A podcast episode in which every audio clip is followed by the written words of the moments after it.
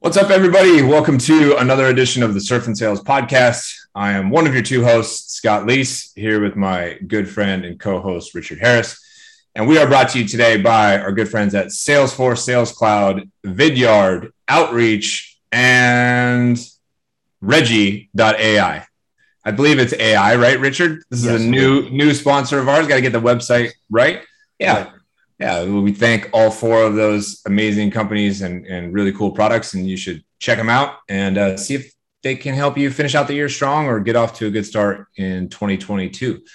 Uh, what this see? It's uh, end of end of August. We're almost done, Richard. We're almost done with this hellscape of a month, right? Correct. I don't know why okay. it's a hellscape though. Uh, what do you mean you don't know why? Your whole entire state is burning. I almost lost my house. Our co uh, co-founder Jeff is about to lose his house in South Lake Tahoe. I, I don't know. I'm so you know, narcissistic, which Howard can speak to, that I don't even realize it. So that is that's probably true. But you also might know, Richard, that New Orleans is like underwater right now. There's some, some things happening. We got to get out of August. Is my point. Okay.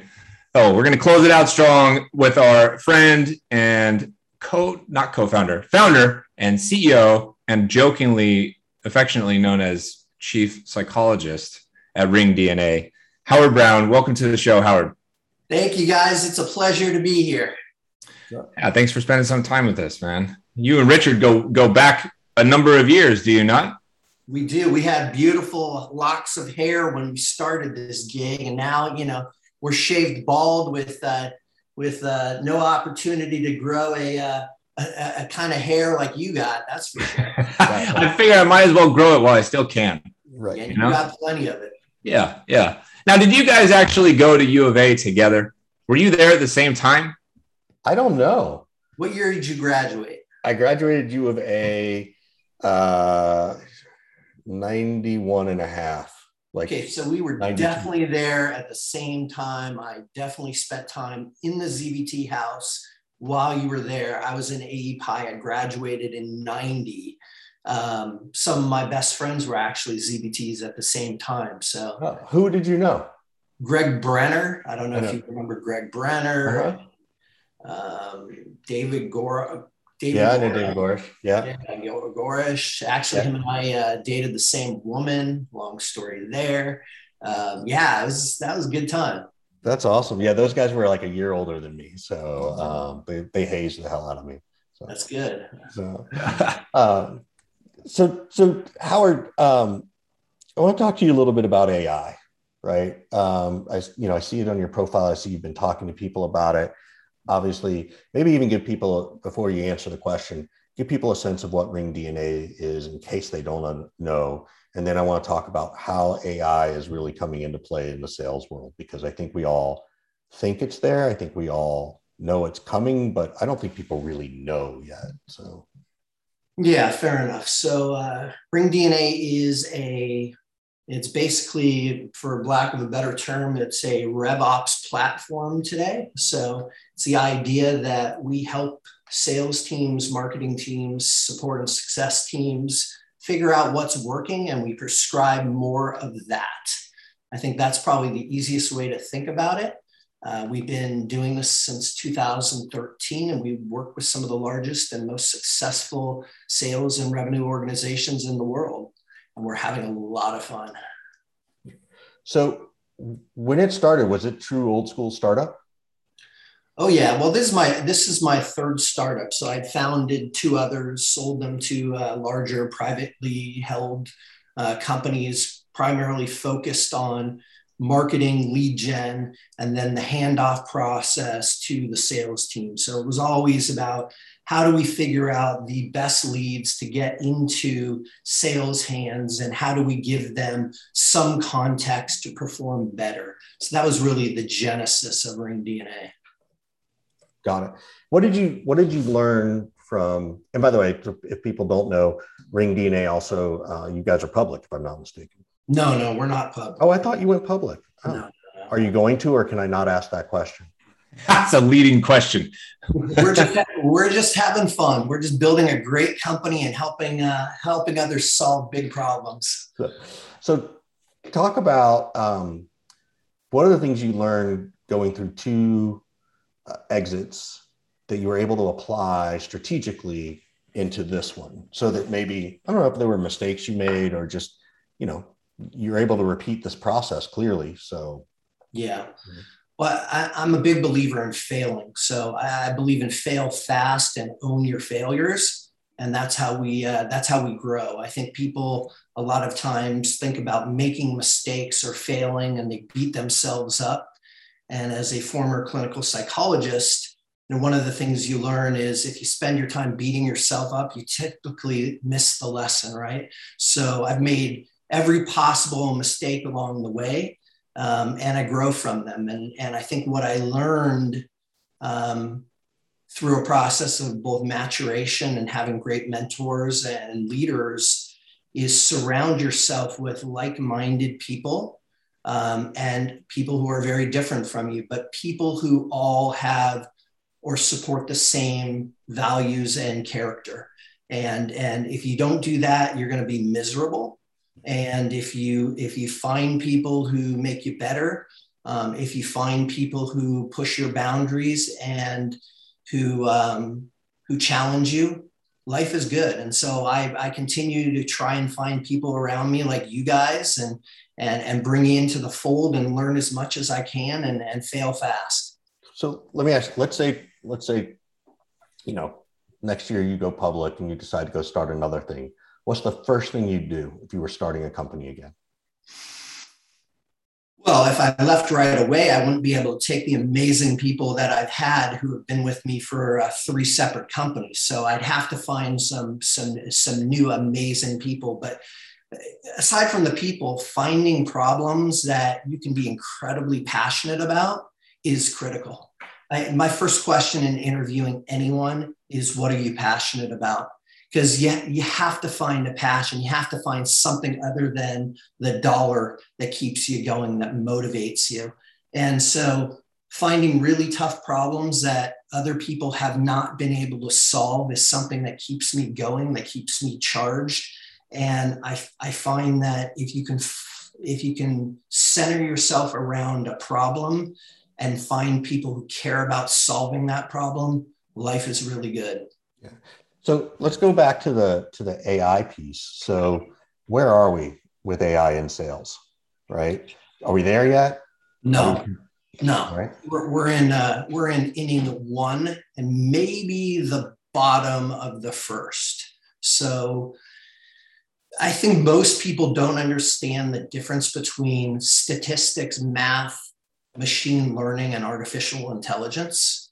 And for the most part, we have a data problem that exists, right? So we have a lot of data coming at us from all different sources. It can come from our CRM system, it come from uh, who data, the personal data, it can come from marketing sources, it can come from conversations or Zoom meetings, uh, it can come from analytics pack, packages. So we have a lot of data. What we need to do is we need to convert that data into insights or next best actions.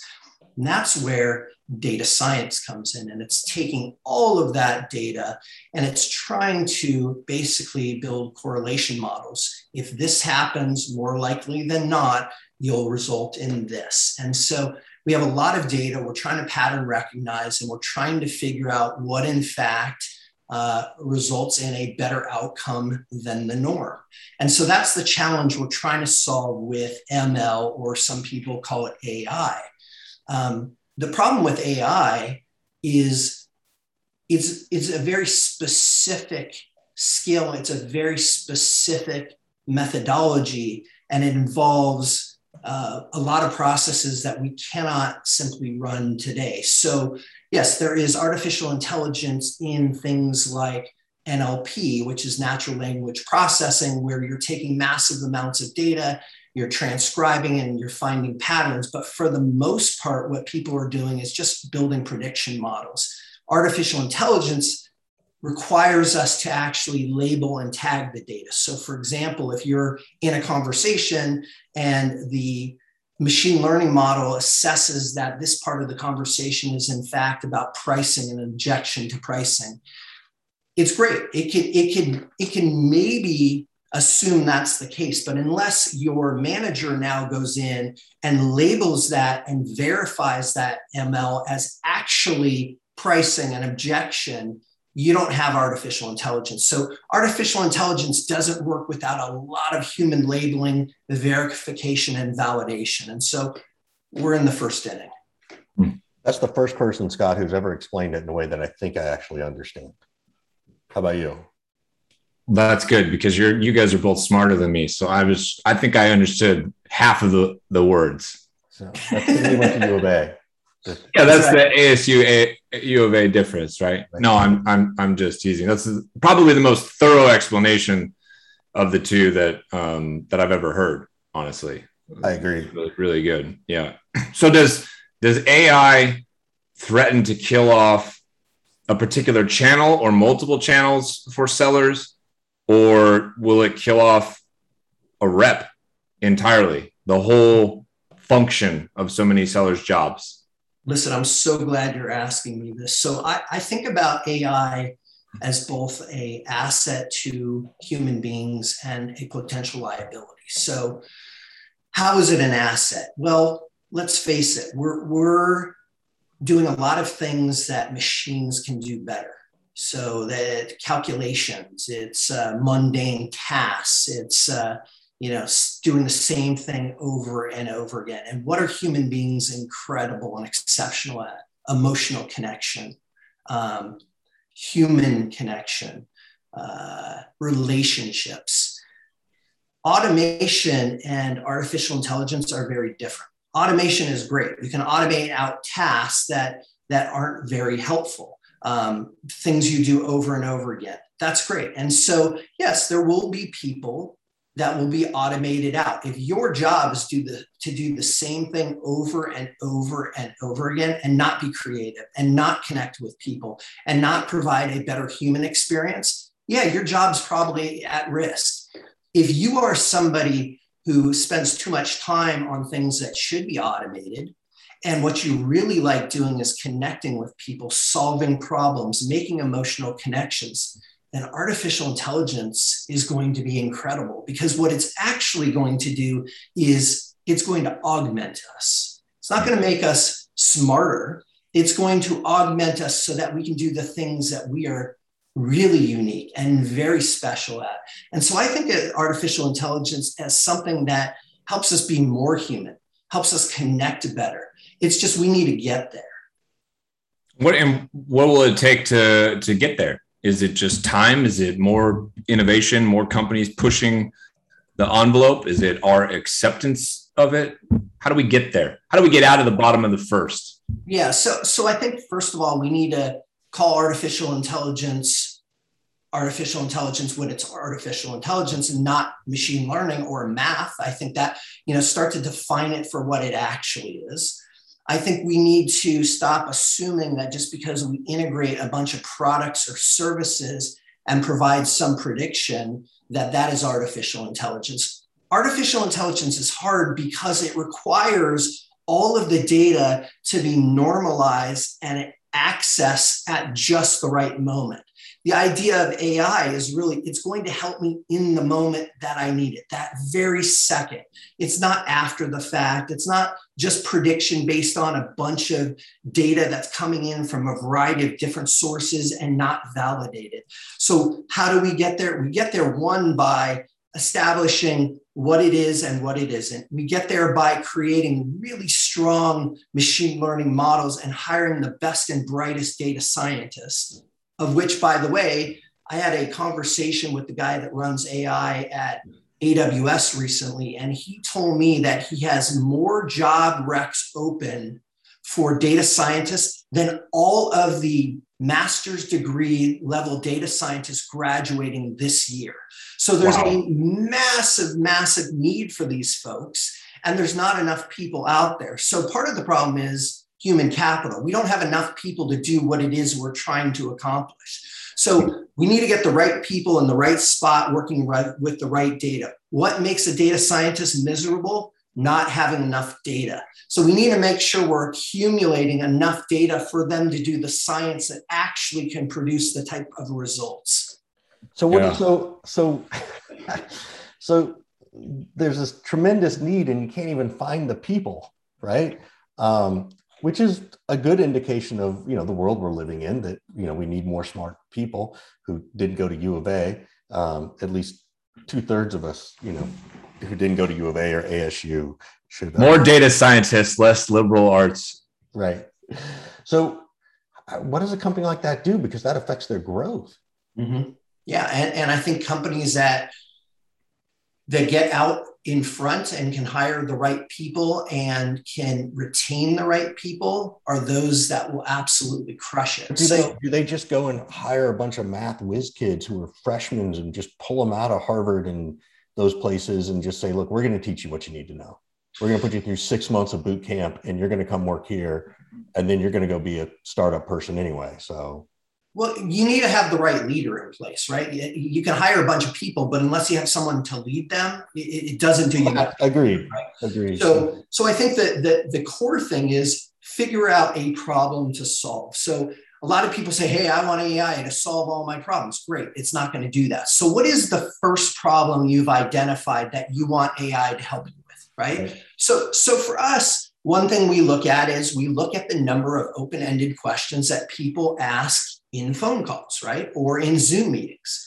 That is a NLP problem that involves some artificial intelligence. So we want to identify, in fact, open-ended questions that have longer responses. Why? Because what we're trying to figure out is do reps that ask more open ended questions and then mirror the responses, in fact, build better relationships that lead to better outcomes and have more sales? So we've identified a problem and now we're studying the data to determine whether or not that hypothesis, right, leads to better outcomes. You have to start with a problem. You have to make sure you have the data. You have to analyze the data. You then have to come up with a essentially a, a, model and then you look at the model and then you validate it and then you have human beings look at the results of that and then determine in fact was this an open-ended question? Was the outcome what we thought it would be? So it's a process to get there. So so this, this takes us over to revops right? Like all this data right? Yeah. and to your your your math skills your machine learning and all that stuff. One of the things that that I know Scott sees, I see it, he sees it more than I do, is that, you know, these VPs or directors of sales are having the hardest time just convincing the CEO that we need rev ops or even sales ops, right? Mm-hmm. Um, you know, just to get started. What what what's the advice you give to people, you know, who are in the sales world who need to convince that CEO, or what advice do you give to that CEO that says, look, you know, stop throwing bodies at the problem? Yeah. Yeah, I think I look, I think the idea of RevOps is really a, a, revenue operating system. And we we have historically thrown people and dollars at the problem and they're underperforming. We're not getting the return on investment we expect by just adding more and more and more tools, right? More and more people. So if you want to optimize your revenue, it requires that you analyze what you're doing and so th- there's a lot of folks that look at RevOps and a lot of folks trying to define it. Well, it's data, it's process, it's people, and it's politics. And, and people don't know where to start, right? So they're hiring a RevOps leader, but does that RevOps leader really have the, the senior level executive buy-in to do what it takes? And what does that mean? Well, it means that that person needs to have visibility and some level of control in marketing, support, sales, and CX, right? Because if you're looking at the entire customer journey and you're trying to understand what's working and what's not, then you really need to look at your quota model. You need to know, look at your hiring model your your retention. You need to look at your your marketing. You need to look at all of that that's way too much. Who the heck has time to do all of that? So where do you start? You start with a tool not to not to you know sell my own stuff but you start with a tool like ring dna that essentially looks across your marketing sales cx and identifies opportunities for optimization for next best action and then you move the needle. Because what convinces folks more than anything is results So rather than changing the whole org and hiring a bunch of people and changing everything about your company, institute some tools that will, in fact, prove that a change to how you normalize your data, to how you prescribe next best actions is, in fact, the future. Yeah. I thought this is like one of the questions that I get asked the most by sales leaders. It's always like, how do I get a sales ops headcount? How do I hire somebody to help me do all of this kind of stuff? They're just all trying to figure out the, the right pitch and tie it back to these results, um, you know, that, that you speak of. So I hope everybody's paying attention uh, who's in sales leadership positions and, and, and really here's what Howard's saying, um, you know, how critical and how important it is. I'm struck listening to you talk by something you said earlier about how this is your third startup. And I was listening to you talk and explain all these things. And I was just thinking, holy shit, this is like a lot of problems. This is like a, a big challenge, a lot of stuff to deal with. Like, why do you keep doing this? Why not just, you know, retire for lack of a better word or do something less stressful? This is part of the the debate Richard and I have had all the time because he keeps trying to tell me there's no way I'm going to be able to retire. And I'm like, what are you talking about, man? I am as good as gone as soon as I have the first chance. So building a building a company is no small endeavor. This is the third time. Why do you keep going back into the fire?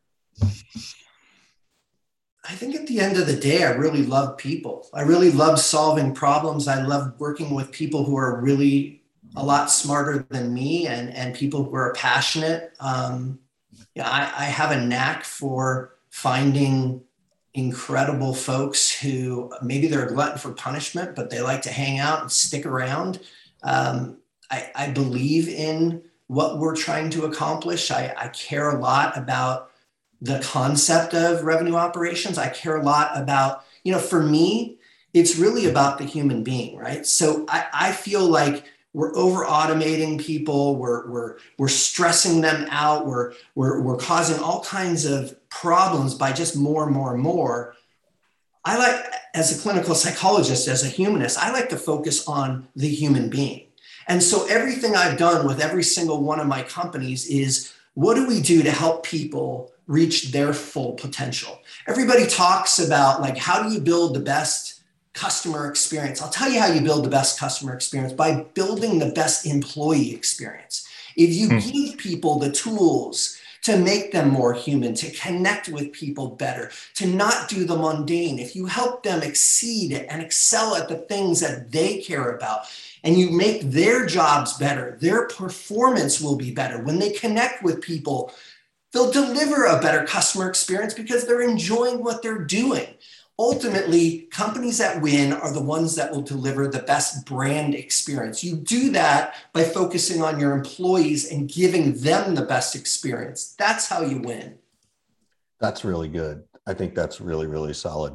Um, i wanted to come back to this over automation of people piece because I, I you know i've been saying for a long time it's like you know we've created so much efficiency that we don't have to work anymore right? Um, to some degree what is that um, you know what is your thought around that? What what parts are being over automated and what needs to be humanistic? I, I think that relationship building at its at its core cannot be automated. I, I think that if you believe in relationships as the core to problem solving, um, you, you shouldn't be automating that sure there, there you can automate emails you can automate some process but at the end of the day you got to focus on quality right? Let the other tools focus on quantity. If you're trying to help your people reach their full potential if you care about people more than anything else you balance technology with that human element that's what that's what you care about right? And so at the end of the day yeah we're going to automate out a lot of people and there'll be a lot of processes. And that's okay for that's okay in some ways but it's at the, how do we help human beings better connect with human beings? Because that is what I think ultimately will move humanity forward. And and you ask me why I don't retire, why I don't give up because I actually believe that by making a contribution to human beings and helping them be better at what they do and helping them focus and connect and, and be better people, that will live in a better place and that my children and your children will have a better future. And so that, I, yeah. I am answering your question. No, you are for sure. It's like, it's about purpose. It's about legacy. It's about impact. I mean, I hear, I hear all of those things. Scott, your your wife and your kids are not going to let you retire because they don't want you around that much. There's a lot of places to go surf that I haven't been yet, Richard. Right. This is a so, solvable uh, solvable problem. I, I, have I have a follow up question, uh, Howard, and it's uh, it's pretty specific and targeted, and and I've had decent success as well with taking people, you know, from one job to the next to the next but at some point in my experience, I kind of run out of role for the roles for them. Like they've they've hit the ceiling. It's like I I I would love to come work with you again, Howard, but like you should have my job now, right? So how do you how do you keep people coming with you when presumably you know there's there's going to start to like hit the ceiling of title and responsibility and comp and all this this kind of stuff. Is there is there something there that that you've cracked the code on that you can share? Well, look, it, you want certain people to come with you and you want to set other people free. So developers, like I want my developers to be with me through every company. And, and that's because they're not going to do my job and I can't do theirs. Um, yeah, if you're in a if you're in a revenue position and a thought leader and you want to build a company like i want to set you free. If you're if you're in you know sales if you're in pro- like yes go. And and you know we talked about before we started i just took my my my my eldest to college. I'm setting her free. I'm i'm you know she's she's she's she's off and going and i can't be more proud of her. And that to me is is actually a hell of a lot better than people staying with you time and time again. It's those that can be set free and go on to do incredible things because i've had people who have started more successful companies than i've been able to sell and god bless them and thank god they invited me in to invest in their companies because that's awesome too. So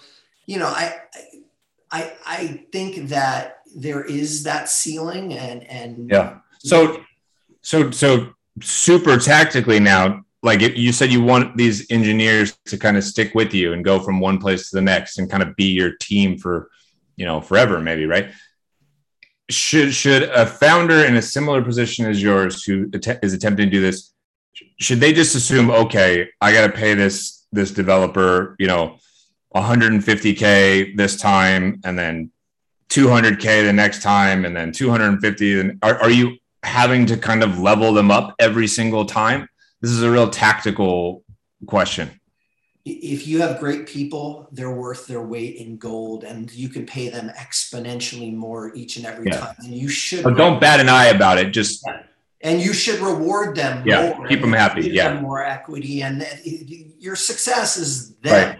Yeah, that that all your success is the people that that are helping you along the way. We do nothing alone. Yeah, that's good to hear. I mean, it's uh, I think it's pretty brutal. I think it's pretty brutal when people try to get recruited and they're like, "You were you were my you know senior engineer at the last company. You know, come do it again." And it's like, boom, same equity, same comp. It's like, wait a second, come on, we had a, we had a successful you know outcome last time. Like that person, like you said, is clearly worth their weight in gold top that's, them off. You know? Yeah, that's selfish, narcissistic, and and has no place in a healthy relationship. Yeah, it's interesting. We just we just recorded another episode that'll that'll drop at the um, after yours, but um, that was kind of the same thing. Don't be afraid to overpay your first hire if they're good enough, right? Don't if you're going to hire an SDR, you know, don't and it's their first one. Don't go get the the person just out of college right? Like go get the person who's done this for two or three years and wants to build it and has, you know, ex- can accelerate your ramp, right? Which is what I'm hearing the same thing, whether it's marketing or engineering or um, any of those places. So um, that, that's solid, repeatable advice. Um, what are you, you mentioned earlier? Um, that you, you made some mistakes. What are those mistakes? What are some of them? Everybody's always got this long, I've got the long list, Richard, right? What, what are the ones that, that maybe you think you've made?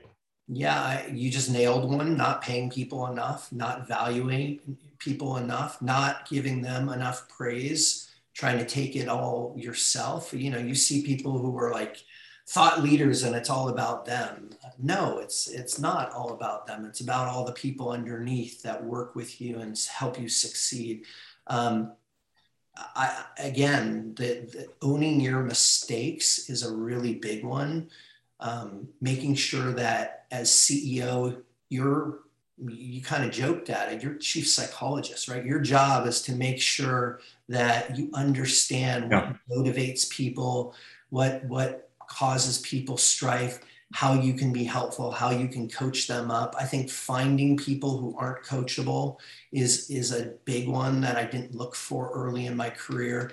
Not how do you find? Let, I want to dig into just that one because I know we're we're getting to the end. But how do you find people who are coachable? Yeah, right. I always ask people uh, stories about their great coaches, their great mentors, uh, what they've learned from coaches how they coach because a lot, you know, great coaches um, are also coachable. And so I think asking people to share their experience of who they've learned from and how they've learned. And, and you asked me a question about my failures and mistakes. Like if somebody can't own that with pride, if you can't own your mistakes, you're probably not that coachable. Yeah, so we're, we are at the end, and we want to give a quick shout out to our to our sponsors of um, uh, who are uh, they're Vidyard and Salesforce, right? and, and and outreach and Regie and outreach and Regie. I'm sure you're a victim of your own success, Richard. You're so I'm good gonna, at getting sponsors for all of them, right? Yeah, but yeah. but Howard, we always we always turn it around back to you, um, to the to the guest. You know, what can we answer for you? What question might you have for us? What question? Um, yeah, my question is, what can I do for you guys? Really? How can my, my, I'm still trying to process your quote about great coaches are also coachable. I'm I'm still thinking about about this 60 seconds later. What can what can he what can Howard do for us, Richard? Gosh, that's a good question. Um, I mean, you and I are connected you know, not only from the business perspective, but you know, we both are. You know, we didn't get into it today, but we're super passionate about mental health, and I think that's the really the big thing that you've always supported me with, and I I think I've returned for you. Um, so for me, the, those those are the big places I would want help outside of life and business. Um, I don't know. I actually might need to call you for some mentoring for myself. I might need some coaching on uh, my business, so I might I might take you up on that offline. Well, that will uh, that will go both ways, sir. I really appreciate the time spent with both of you guys, and love love the show. I've been listening a lot, and just keep putting out great stuff, and and we'll keep listening. Cool. Yeah, we'll we'll we'll do our best. I, you can help us. I was going to make a joke and say uh, maybe Richard and I will come to you for therapy, and you can you can give some relationship therapy to us you know? Couples counseling. Yeah that's right. Yeah make you know make sure that we uh, are able to stick together you know? Don't go don't go sideways that kind of thing you know? Which is interesting because i'm sitting here going do we have a problem? There's no problem but you know right. things, could, things could always be better richard things could always be better right I agree. Oh, Howard, always a pleasure, man. This flew by. Thank you so much for joining us today. Really enjoyed it. Thanks for having me, guys. We'll talk. Thanks, Howard.